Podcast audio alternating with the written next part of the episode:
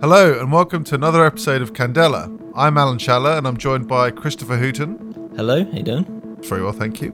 Today, we're going to be discussing camera placement and technique in film and photography, and how it can be used to manipulate the viewer's feelings towards a scene. Yes, indeed. Hmm. So yeah, I think broadly talking about like angles today and about how you kind of approach a subject. You might have the best subject or scene in the world, but it still comes down to where you're going to position yourself and position the camera.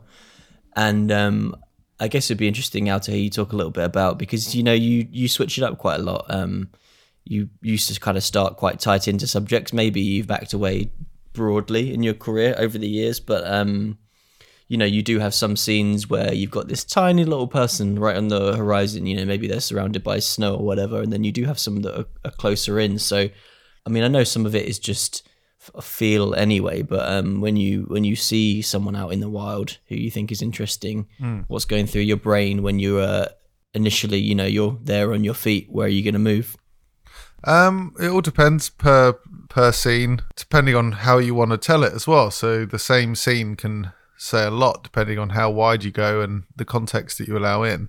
Uh, I, I learned a lot from looking at uh, photos, like iconic photos taken over history, and a lot of them are very kind of close in. Uh, you know, like the picture from the Great Depression, uh, the one of the mother with her children, the iconic shot of the man tipping the uh, the nurse. I think the sailor tipping the nurse to celebrate the end of the war.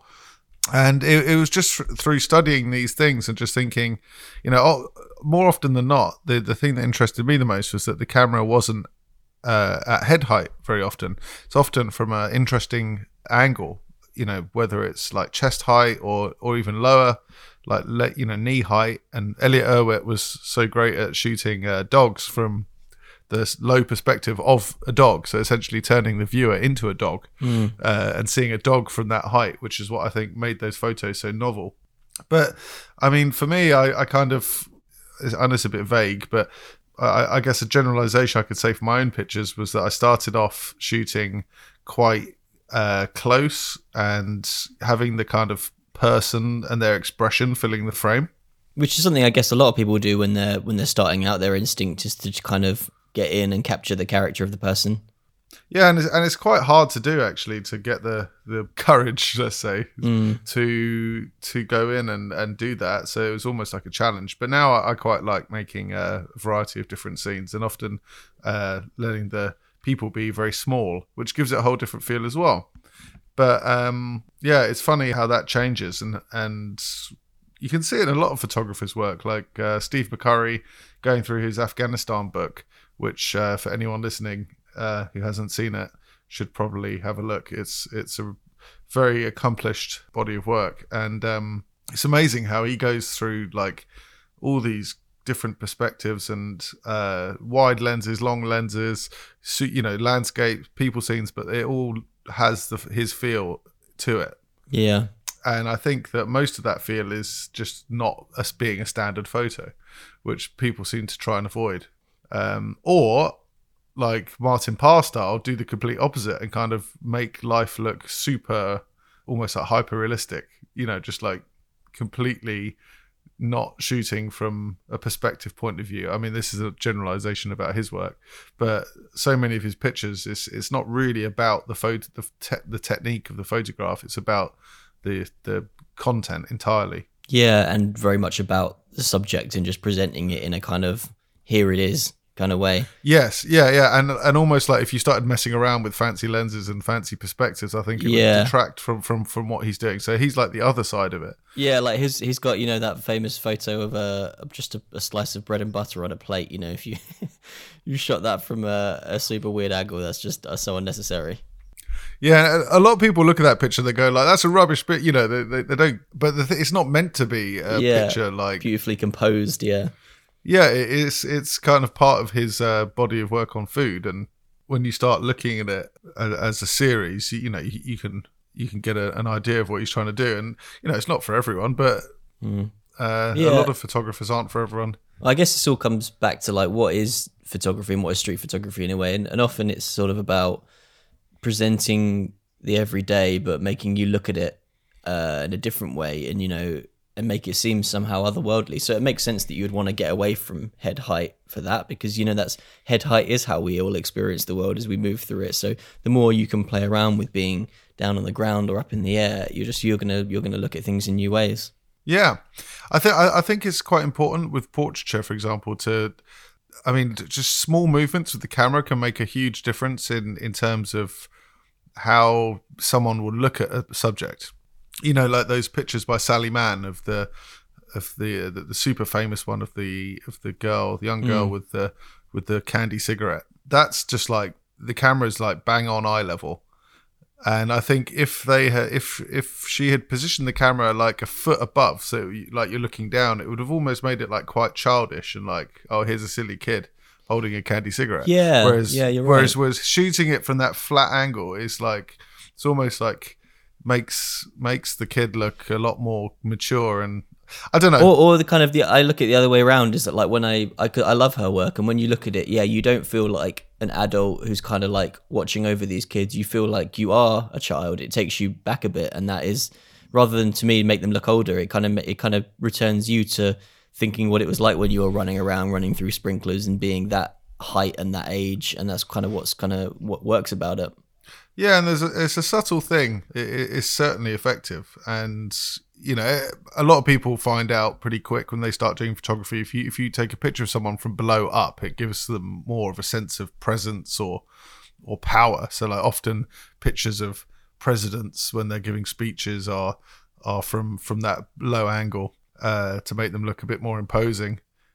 But yes, there, there are lots and lots of, of different positional techniques, and and of course in film in film that it's uh, it can be even more so. Yeah, and I guess you know it's a good point you make about how there is that thing of like you know the classic you shoot them from down below looking up they look really powerful. You shoot them from up above they look sort of diminutive. But then obviously that being such a trope you can then kind of play off that as well. So you know you could shoot a tiny little dog from right down at the floor and make him look big and there's something kind of comedic to that. So you can kind of yeah, absolutely. kind of spins around and works both ways. Um, yeah i mean but yeah perspective a, a, combination of angle and perspective can be uh can can literally make a picture out of nothing actually. Yeah. Yeah i think with the with the moving images side of things it's it's it's fascinating and it's and it's everything really uh how you kind of approach a scene. There's so many options. And i think it's the one of the most fun parts of the filmmaking process, especially if I mean, it, you know, you could be in a situation like in uh, with Adam Newport Berra that we spoke to with Euphoria, which somehow, unbelievably, a lot of it seemed to be created on the fly. But if you are sitting down beforehand, uh, you know, a DOP sitting down with the director and thinking, right, how are we going to approach this? There's so much on the table. It's such a sandbox to be played with, and uh, it's something probably not talked about enough either. Like I have this thing with with film criticism. I always thought if I did like a parody of film criticism, I would call it beautifully shot because this is the phrase you always hear in reviews. Like they, they always you know say that they're like, oh, the Revenant. I didn't really like the Revenant. It wasn't great. It was beautifully shot though. But then they always just move on, and it's like, okay, well, how was it beautifully shot? Can you explain to me and tell me what it was that was beautiful about it? and also, it should be for that budget. It should be, yeah. but the fact that it, it, never is really taken further than that, it's like often I think film critics can like bang on all day about like character arcs and character progression and plot, but um, don't ever really talk to you about what it is they like about um, the use of the camera. Well, I mean, thinking back to the Revenant, um, there's that scene where he's uh, his breath ends up on the front of the lens mm. uh, where he's so close to the camera, and, and, and they're shooting with something. It must be super wide, like a eighteen yeah. or something, and and they're using it as a you know he's like on the floor, like quite badly hurt, I think, and he's um oh it's it's when he discovers his son after he's been well spoiler alert after he's been uh, stabbed to death and and he's like over the body and he's grieving and and just the way that they chose to shoot that uh, like super in you know going that close. And then and then the, the lens because it's so wide has distortion you know it's got elements of distortion to it. So like his features almost like looking a bit weird and uh and and not normal. And it just totally works with with uh, that's why it's beautifully shot. That's you know scenes like yeah, that. you would never see anyone talk about that, how close they're getting up to people and how much they're pulling in on those really wide lenses. And it really does create a specific look to that film. And it's kind of a style that uh, the DOP Lubezki does a lot. Um, but yeah, so thinking about the different ways you can use camera in a, in a film scene, it's sort of like if you go to film school, like, you know, lesson one is going to be you have your establishing shot, you know, you're out wide, kind of taking in where, letting people know where the characters are, and then you move in and, you know, you get the coverage of shooting someone over the shoulder from one side and then over the shoulder from the other side. So then you've got options, and then you kind of broadly cut between the two, and that's sort of like shooting a scene 101 but I mean, obviously, there's so many different ways you can come come at it, and it's quite fun to just sort of think about. You know, if you imagine we've got a scene where it's we're in like a kind of smoky mafia run restaurant. It's all sort of dim, and there's lots of overly kind of furnished and decorated, and Robert De Niro is sitting opposite Al Pacino. They're they're eating dinner, and the most of the other tables are empty. There's so many different ways you can come from that scene, and really like the angles that you choose are just going to change how you feel about it so much.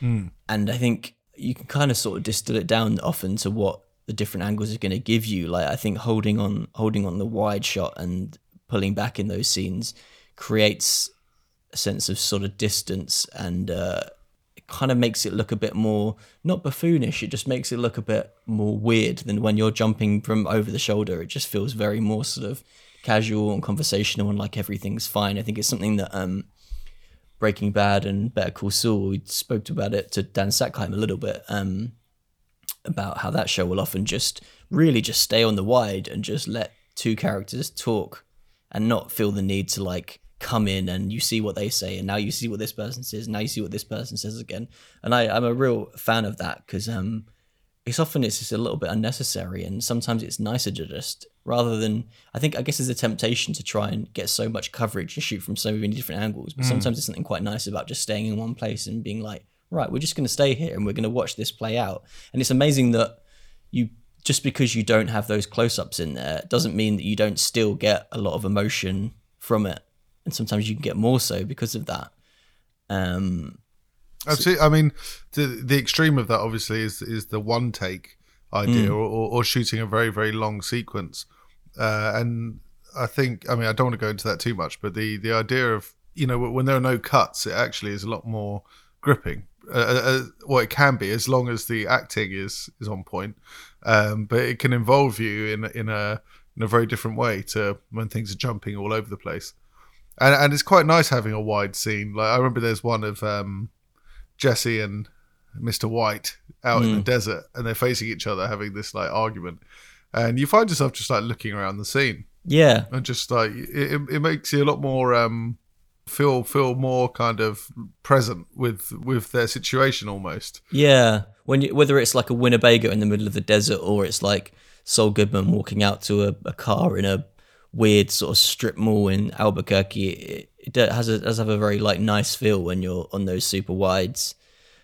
And yeah, it's, it's quite interesting seeing the sort of the arc of camera movement over the years because obviously, especially with TV, where it, for so many years it was so standard, everyone really sort of rigidly adhered to those that that kind of like set of camera options, and then it was up to the editor to just cut between them. Whereas now you're seeing people be a lot more creative. Um, partly because this is something we've spoken about a little bit on the podcast before with with a film you've kind of often you need to have those close-ups because you're still trying to establish who these people are like literally is that is that paul or is that dave you know and they need to be able to see them. But it's that's something so freeing about tv is that like if you're on season four episode five everyone knows what the fuck Jon Snow looks like. You don't necessarily need to be in close. So you can play around more.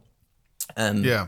but it, there's also sort of a downside to that. Like uh, sometimes you watch there are some TV shows you watch now and you kind of I kind of feel like they're overly going a bit too crazy with the shot list and I sort of I appreciate it because I, I, you know it's good to see people uh, trying to be unique and trying to be you know imaginative but um sometimes those it can be a bit distracting I think I mean Mr. Robot is a really well shot TV show but sometimes that goes a little bit over the top and obviously all these techniques are great whether you know you're down on the table. If you we go back to our De Niro Pacino scene and you're amongst the cutlery, or if you're like right up aerial looking down on them. These are all beautiful, but they need to be kind of used sparingly because they do have a feel to them. And for instance, if if the character's just just going up to uh, a desk clerk and like buying something, you probably Yeah. don't. If you go, if you could start going crazy with those shots, too- yeah, yeah. you don't need to. You don't need to dwell on that scene and make a really big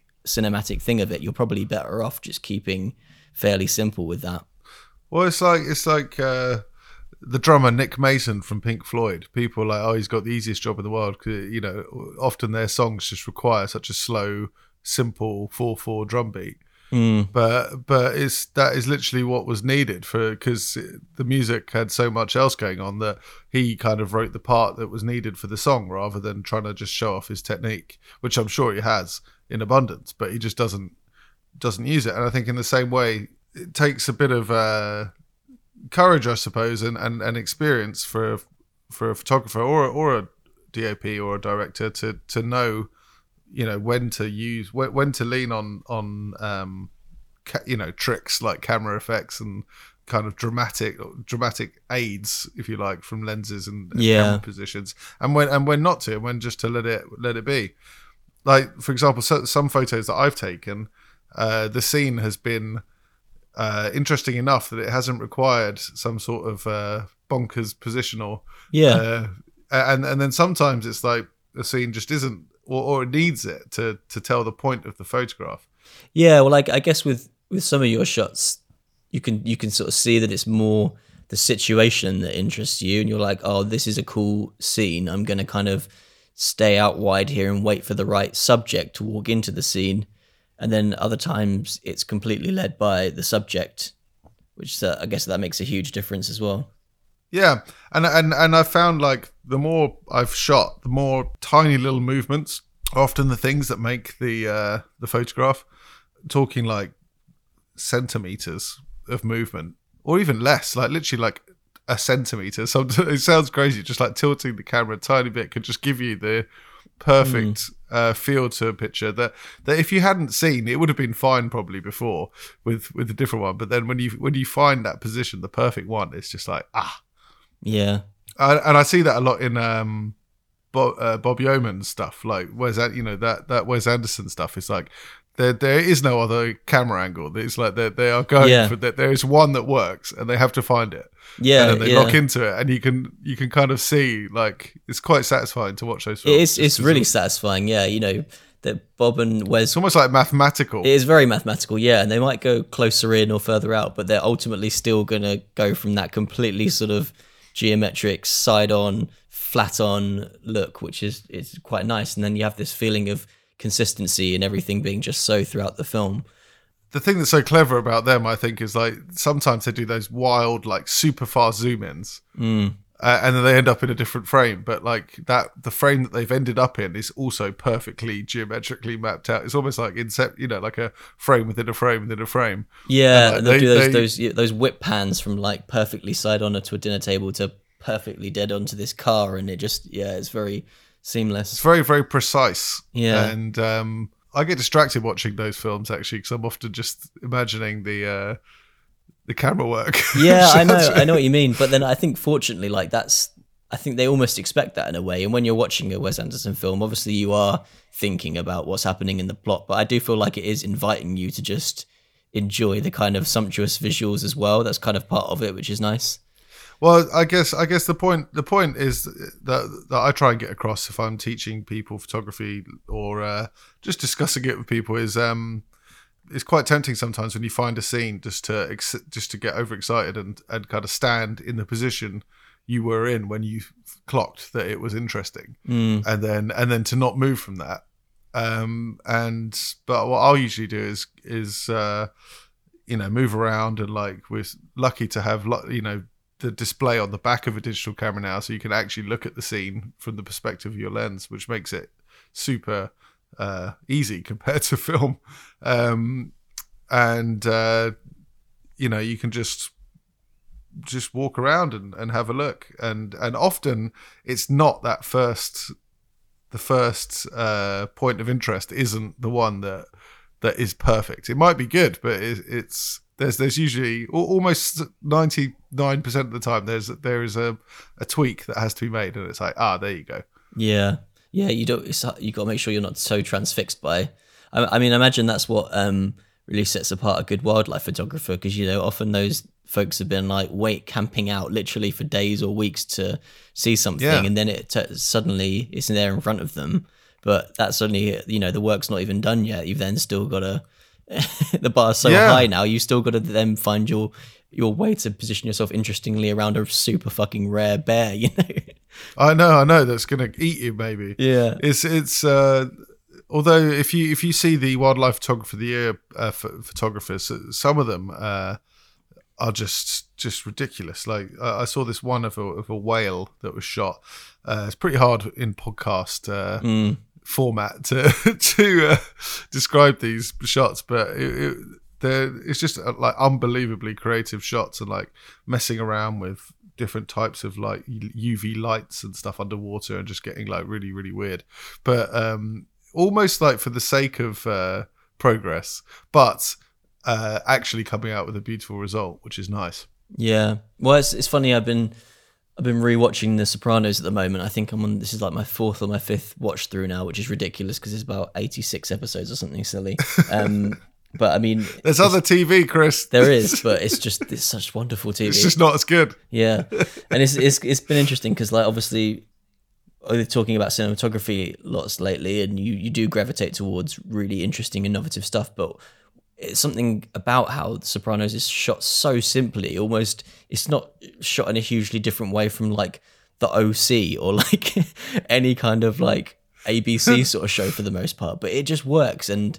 I mean, there are there are some great shots in The Sopranos, but for the most of the time, it's very sort of almost like soap opera style. Um, but because the the writing and the characterization is so good, it's like you don't. I'm glad it's not more fancy than it is, which is kind of a quite a good lesson in itself. and it fit, it fits with the tone of the whole thing Yeah. really doesn't it it's it's not like uh it's not meant to be like um like the godfather was shot just so like like exquisitely and Yeah. so carefully and so but it, that suited the whole It suited the yeah the kind of Italian countryside, whereas in The Sopranos we're in like a McMansion in like New Jersey, so it kind of makes more sense for it to be. a bit- yeah, and, and and and for people who don't think that cinematographers have you know don't think about this stuff like this is hugely important stuff that I I I think that they deliberate over a lot is is the the feel and the tone and and you know what equipment will define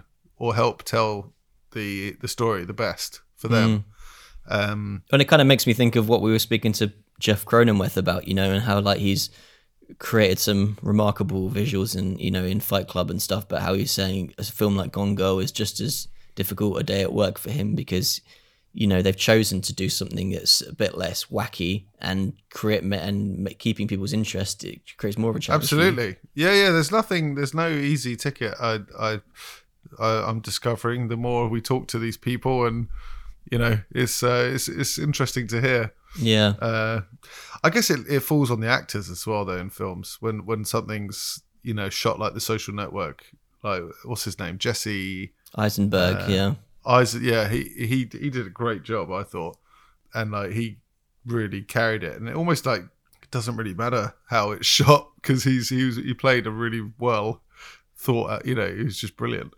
Well, no, of course it does matter, but um, it just suited it. Like the it was simply done and just suited the the whole aesthetic. That it was it was just all very consistent. Yeah, I, we should get um we should get an actor on at some point to, to talk about that because I think it would be interesting to hear because there's sort of there's one school of acting that would say you know just really concentrate on the performance, just be doing your job to the utmost there. Don't really worry about the camera too much. Obviously, you've got to hit your mark and make sure you're in the frame and everything, but um Yeah, you know, just concentrate on the performance and let everything else fall into place. Whereas another school might say, you know, be conscious of the fact that this is a close up and that, you know, this is where any kind of slight lip m- movement or interesting thing you want to do is going to make all the difference.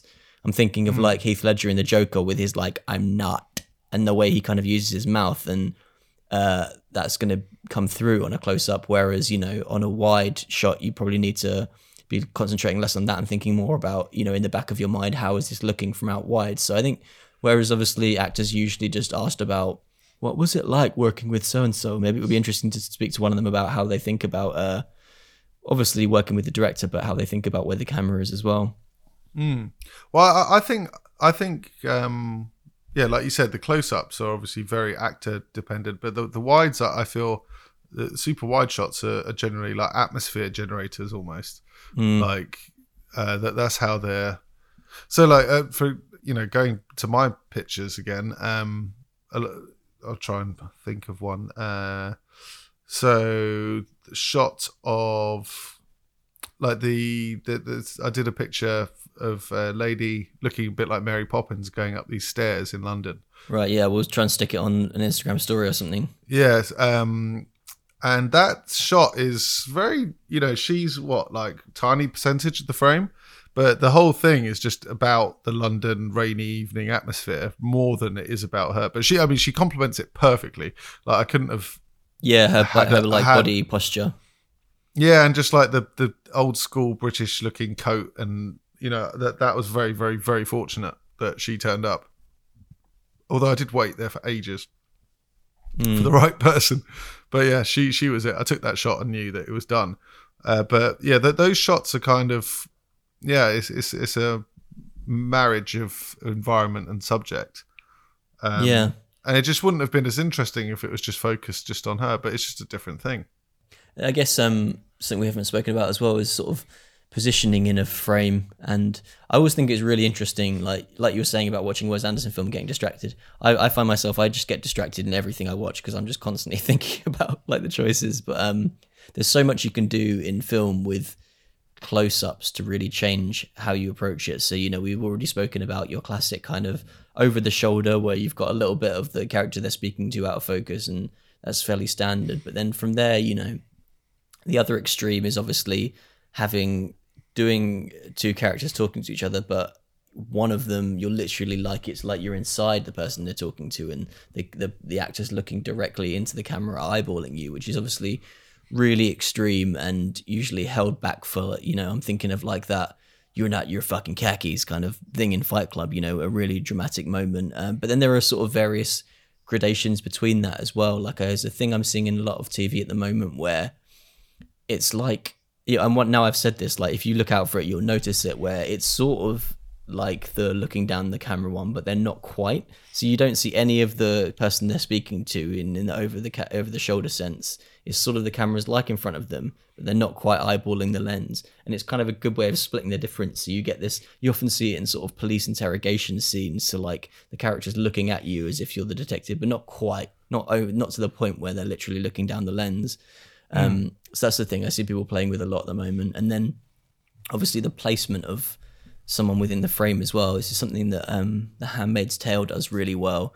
I often think, you know, if you, if someone's in the center of the frame, usually it's not particularly distracting. You're just focusing on what they're saying. But then if you kind of if you put them on the near side, so they're nearer the side of this is difficult to explain in the podcast, but so they're nearer to the side of the person that they're talking to you've got this big expanse of negative space behind them and it often it creates this feeling of like they're over here speaking to the person but they really wish they were over here over in in that space. They do not want to be there at all and it's really they use that a lot in the handmaid's tale where she's you know stuck in a house with her captors and just wishes she was being elsewhere and having to force to have these conversations she doesn't want to have.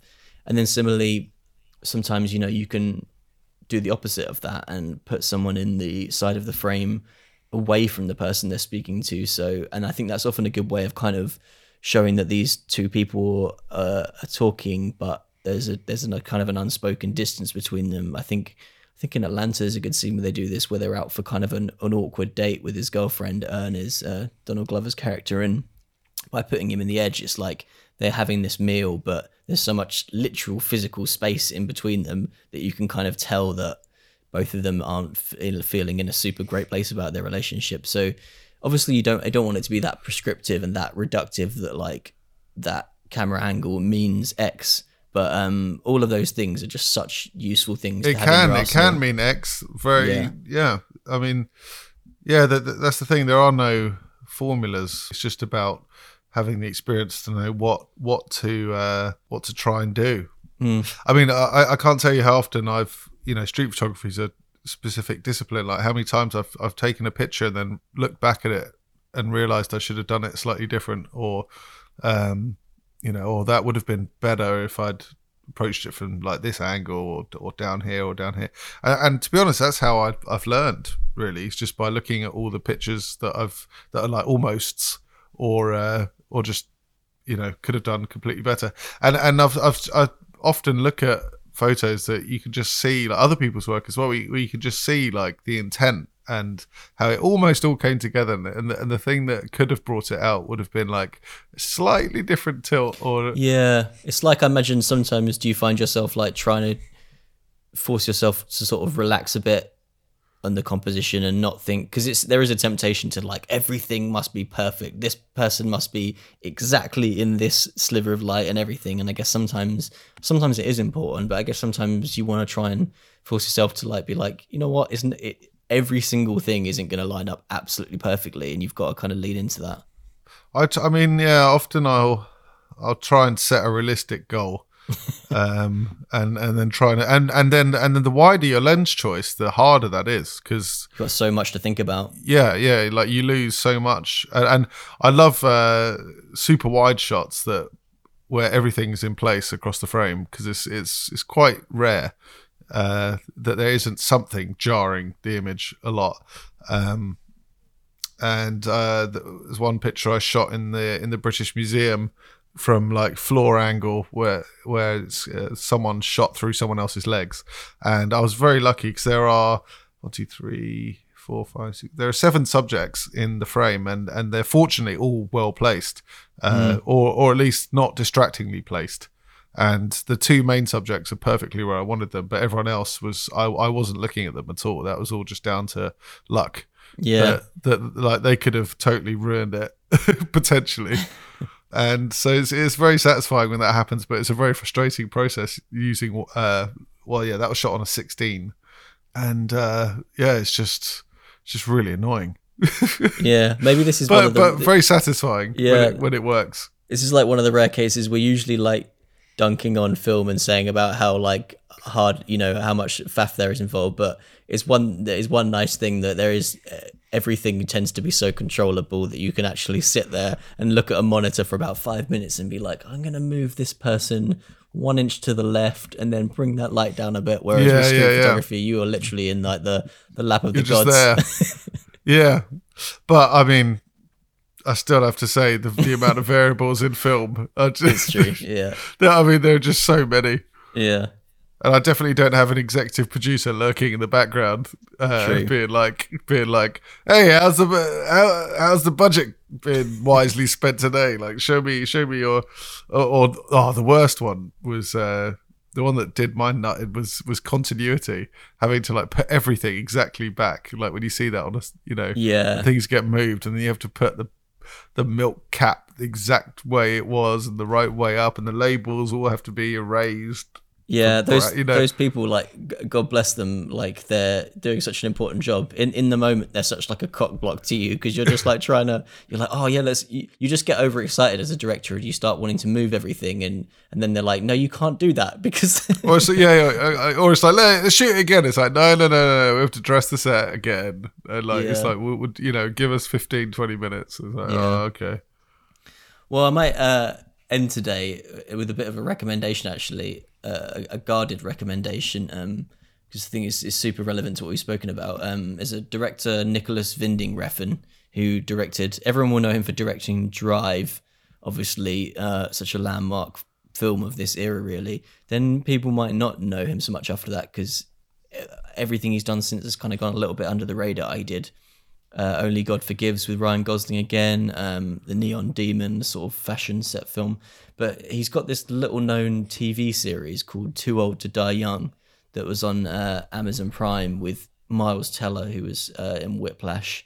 And it is a very, obviously, he's a weird director. He's quite punk and quite out there, but um, the camera choices in that are just absolutely bananas. It is the most there the amount of static shots or like the camera will just really really slowly pan at a rate of like you know about an inch a minute sort of thing.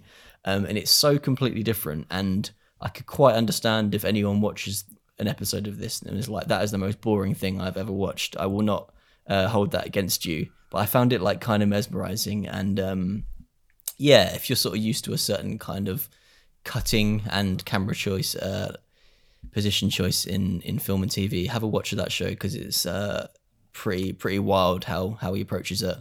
It will cleanse your palate. If It you've will. It is definitely- If you've watched lots of Marvel films recently, oh my super god, action. yeah! It's, if nothing else, it's a total palate cleanser from that kind of that kind of style. cool. All right. All right. Well, yeah. Thanks for today, Al. No, thank you, Hopefully, Chris. we'll be we'll be podcasting in the same room again at some point soon. I Again, know. I know. Fingers crossed. Thanks for listening to Candela. You can keep up with future episodes and news on the show on our Instagram at Candela Podcast. That's at C A N D E L A Podcast. We will also be posting photography and cinematography that we like on there. You can also find us on YouTube and Vero.